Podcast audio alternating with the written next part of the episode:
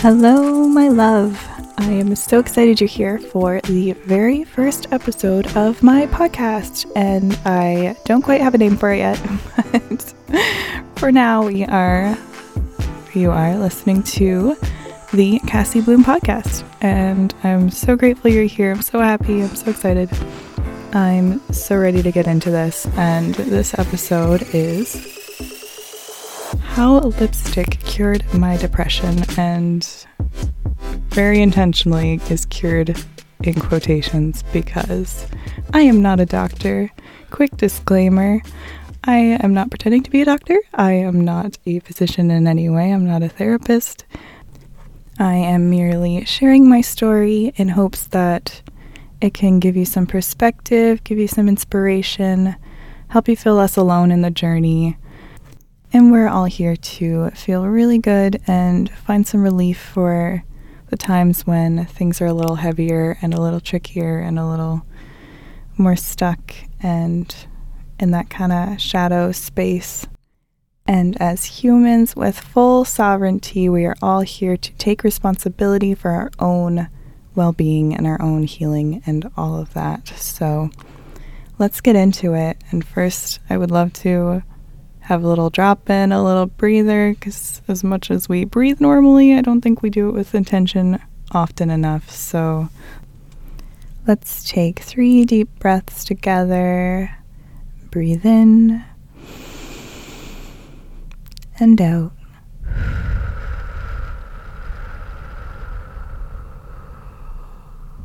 And see if you can slow it down each time. Breathe in and out.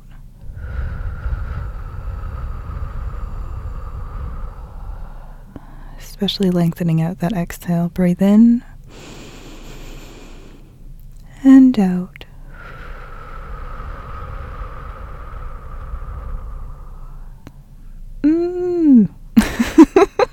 Let's be a good inhale and exhale. Okay, where were we? My intentions with this whole podcast are to make it very much an intimate conversation, as much as I'm kind of speaking to you, but as if we were in a coffee shop, which is one of my favorite things in the world, is to have good conversation over coffee/decaf coffee/tea.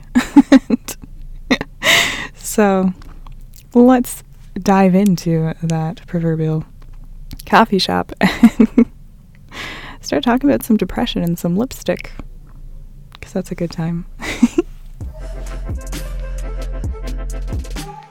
So I'm not going to go full on story of my life from when I was a wee baby or anything, but can I give a quick little overview with some things that you may or may not identify with. Namely, I guess from the start, comes to mind is I was a very angry and anxious child/teenager, which I'm sure a lot of teenagers are, because they're trying to figure out this independence thing while people are still telling them what to do. So it's very frustrating.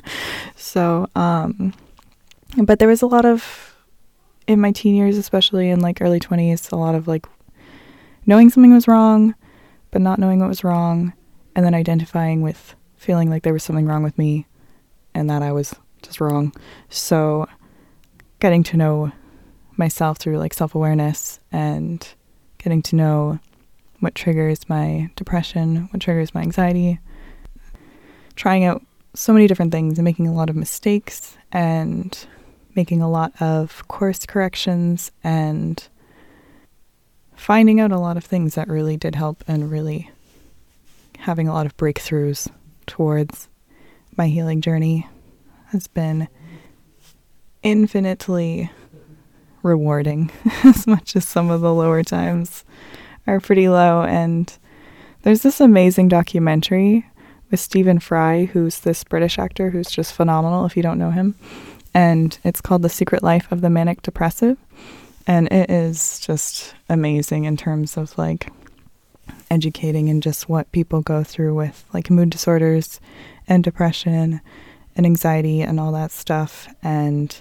what people struggle with. And he goes around and he interviews a lot of people, and he asks them a question if they had a magic button of sorts to take away this manic depression, otherwise known as bipolar, and what that experience has brought to their life, would they want it or would they not want it? And it's kind of 50-50. It depends where people are at, really, if they're in a good place right now and they can kind of see how much perspective this is all given them, then they're like, okay, yeah, no regrets kind of thing. But sometimes if they're still really deep in the suffering, then they're like, no way. And I'm in a really good place right now, so I'm kind of like, yeah, I feel like this has made me who I am. This has been like my experiences with depression, with anxiety, with a mood disorder, and just general struggles with mental health stuff. It's kind of like the rainbow through the rain kind of thing. Like, it helps you, like, everyone has their low moments, and if you can get out of that and find the light out of all of it and kind of separate yourself from the experience, because, like, we're not going to feel good, we're not going to feel grateful for something when we're, like, in the depths of despair about it. Once you get out of it, though, you can kind of, like, see the light, and, like, it's like seeing colors brighter and just witnessing life and just being like, wow, okay, like, I was in this, like, pit, and now I'm back out of it, and, like, wow, life. And just that kind of perspective that I've gotten throughout my life has just been incredibly valuable to me. And as much as I have the lows still on occasion, like everyone else does, and in those moments I'm kind of just like, fuck this.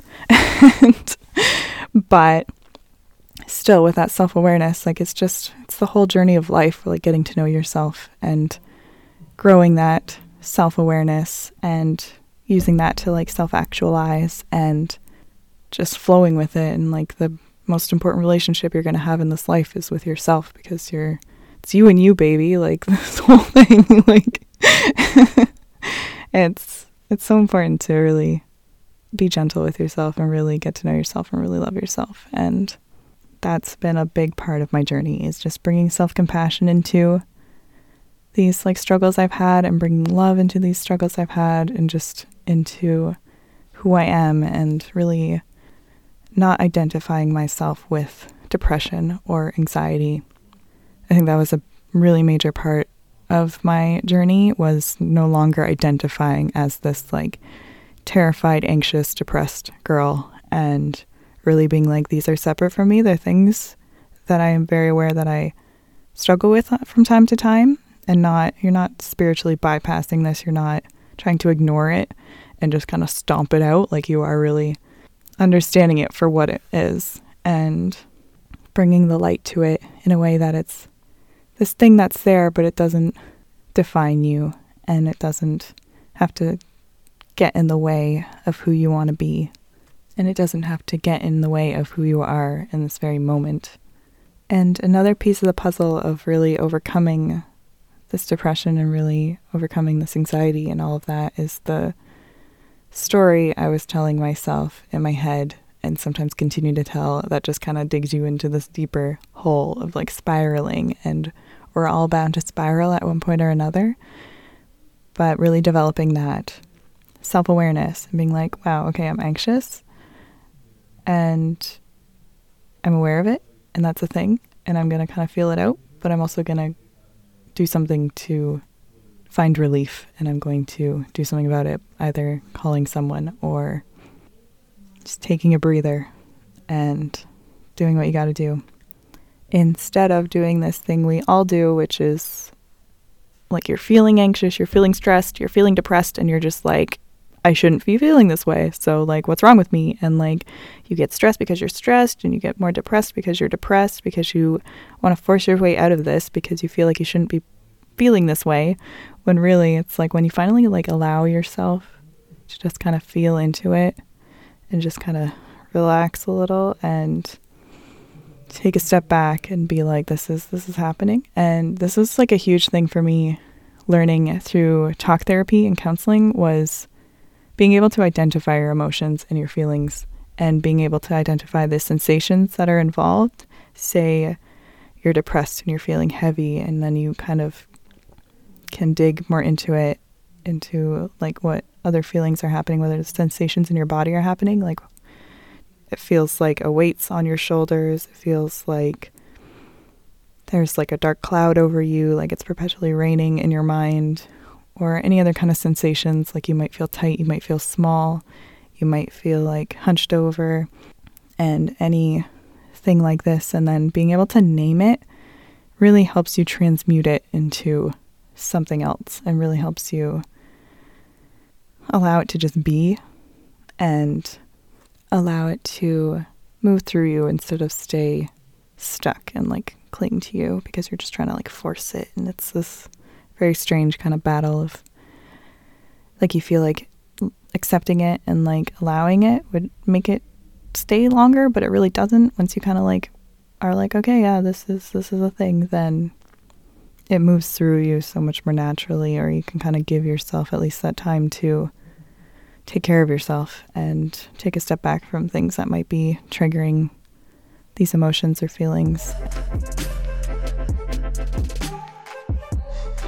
And just to take a little pause in our conversation, I realize that we've gone on a little bit of a tangent. I've got a bit ahead of myself, but we'll take this moment just to let you know that you can hop over to my website, cassiebloom.com, to find copious show notes on everything today that we talk about and in the future, and all sorts of resources and everything too. And I got a ton of freebies over there, some journaling prompts, some coloring pages, all the fun stuff. And excited to bring that over. Also, check me out over on Instagram, and we can continue a conversation there, because I really want to hear from you and your experiences with these things, and what you struggle with, and what you've found has helped you. And just find this post that links to this podcast, or send me a DM. I love hearing from you. And yeah, we'll hop back into this, because I kind of had a bit of a direction here, but I also kind of wanted to flow and see what happened. So where does lipstick fit into this? There came a point where I very much look at it like I finally got sick of my own bullshit. And it was a lot of me getting in my own way. It was a lot of me really telling myself these stories in my head that there's something wrong with me, or that I shouldn't be feeling this way, or just all these really disempowering things, and just looking for a lot of things outside of myself to fix me. And yeah, where lipstick came into this, there was just this pivotal point where I was in rock bottom, and once I finally got to that point where I was like, okay, this is like, I'm done with this. Like, this is not good. This is like going nowhere. If anything, it's just digging me into this like deeper hole. So like, let's do something about it. And that's where I just kind of magically found lipstick and was like, I'm going to start taking care of myself. And that was the big thing, was I'm going to start actually taking care of myself. And that started with taking care of myself with cosmetics, and going from a place where I was so depressed, where I was so afraid of the world. If I ever went out of my apartment, which was rarely, then I'd be like hood up, kind of like, don't look at me. I am just a little ghost out in the world. Like, I don't exist. You're not there. You don't exist. I'm just doing the thing. I'm getting the thing from the store, and then I'm going home, kind of thing. And so I was very much hiding from the world. And what lipstick did was it drew attention to me. It's very much an attention grabbing thing. But putting myself out there in such a way with lipstick and with makeup, and taking care of myself, and going outside of my apartment and going for walks. And that's where it really was like a turning point. And from there, things just built and built. And what was really wild was like my approach to things really changed, because I had had therapists before that, and I really had a hard time. Like, something I want to mention too that's really important is advocating for yourself when you work with people or you have support systems. If you aren't vibing with them and it's just like doesn't seem like it's going anywhere, it doesn't make you feel that good, then ask to see someone else, because they want to help you and they won't take it personally. So make sure you kind of test people out and you kind of find the people who you feel best with. When I went into therapy for the first time, and this is like talk therapy, so counseling, and you're talking through your feelings, these people aren't going to give you medication or anything, but I very distinctly remember going in. Basically, it was just like giving me a time, like an hour to cry. That was like my pretty much intention with therapy, but it was like she would be like, okay, how does that make you feel or whatever, trying to draw the feelings out of me. And I'm like, I have no idea. You tell me. Like, I just had no idea how to identify my feelings. I had no idea what was going on. And with this particular therapist, they really showed me how to describe the sensations that were going on in my body and describe the different feelings and like kind of dig into those and like really get into what was going on in that moment. And that was particularly good for me, was, like I said earlier too, identifying those feelings and how they actually feel in your body and the sensations that are happening, because again, you're naming it, you're kind of transmuting it at this point and not identifying with them. I found a really big helpful thing too was self-help, and it was kind of wild how I got into it. One woman in particular, her name's Gala Darling, and I'll have all the links on my website and show notes and everything to anyone I mentioned. But finding her, it was literally down the rabbit hole, because I found her pretty early on too through an article. I think I Googled how to host a tea party, because that's the type of person I am. And I found an article she had written, and then through her found all of her work on radical self-love, and really through her and then finding other personal development writers and like self-help writers was just, it's just such an interesting thing to kind of look back and see how everything kind of lined up in a way. The place that you're at and all these, I love how like the little things just add up. I'm very much an incremental kind of builder when it comes to personal growth and all of that. I don't need to do the big things, like just dive right in. It's like, no, you can actually take it slowly. You can actually do it in a way that you can calm your nervous system down and feel safe getting outside of your comfort zone, and do it at your own pace. And I think as long as you're determining to really take care of yourself and allow yourself to take the unique path that is yours on this journey of healing and self-development and mental health and all that, then that's the way to go. And I'm just noticing the time on this, my very first podcast. If you're still with me, I adore you. Seeing my humble beginnings, this is where we are just beginning. As my coach Amari Anderson says, we're just getting started. So, so excited you're here, but clearly I could talk about this stuff forever. As much as I used the word cure in my title, it was a bit of a enticing word to get you in here to check out what I gotta say, because once you realize it's a process, a practice, and a journey, and a path, then you can take things more easily in stride, and you can take things more easily step by step. And if it's a day where you're feeling really low, then you can kind of just be like, okay, what am I going to do to feel better? And what am I going to do to first feel relief? And then after that, what am I going to do to feel really fucking good? As we wrap this up, as much as I've had a tremendously lovely time speaking to you, and I hope you will follow and subscribe and write me a review and all those fun things that actually really do help me out, and they are for free for you. So go over to Apple Podcasts, write me a review, give me all the stars that you can. Love you forever. And beyond taking that first step of putting that lipstick on and having that catalyst of taking care of myself and showing up in the world and choosing those members of my team, lipstick being one of them, and building my confidence through that. And I'm sending you so much love in this journey, and I adore you, and I'm so grateful you're here, and I'm so excited for where we're going to go with this podcast. And let me know what you'd love to hear, and I will see you next time. Sending you so many heart eyes.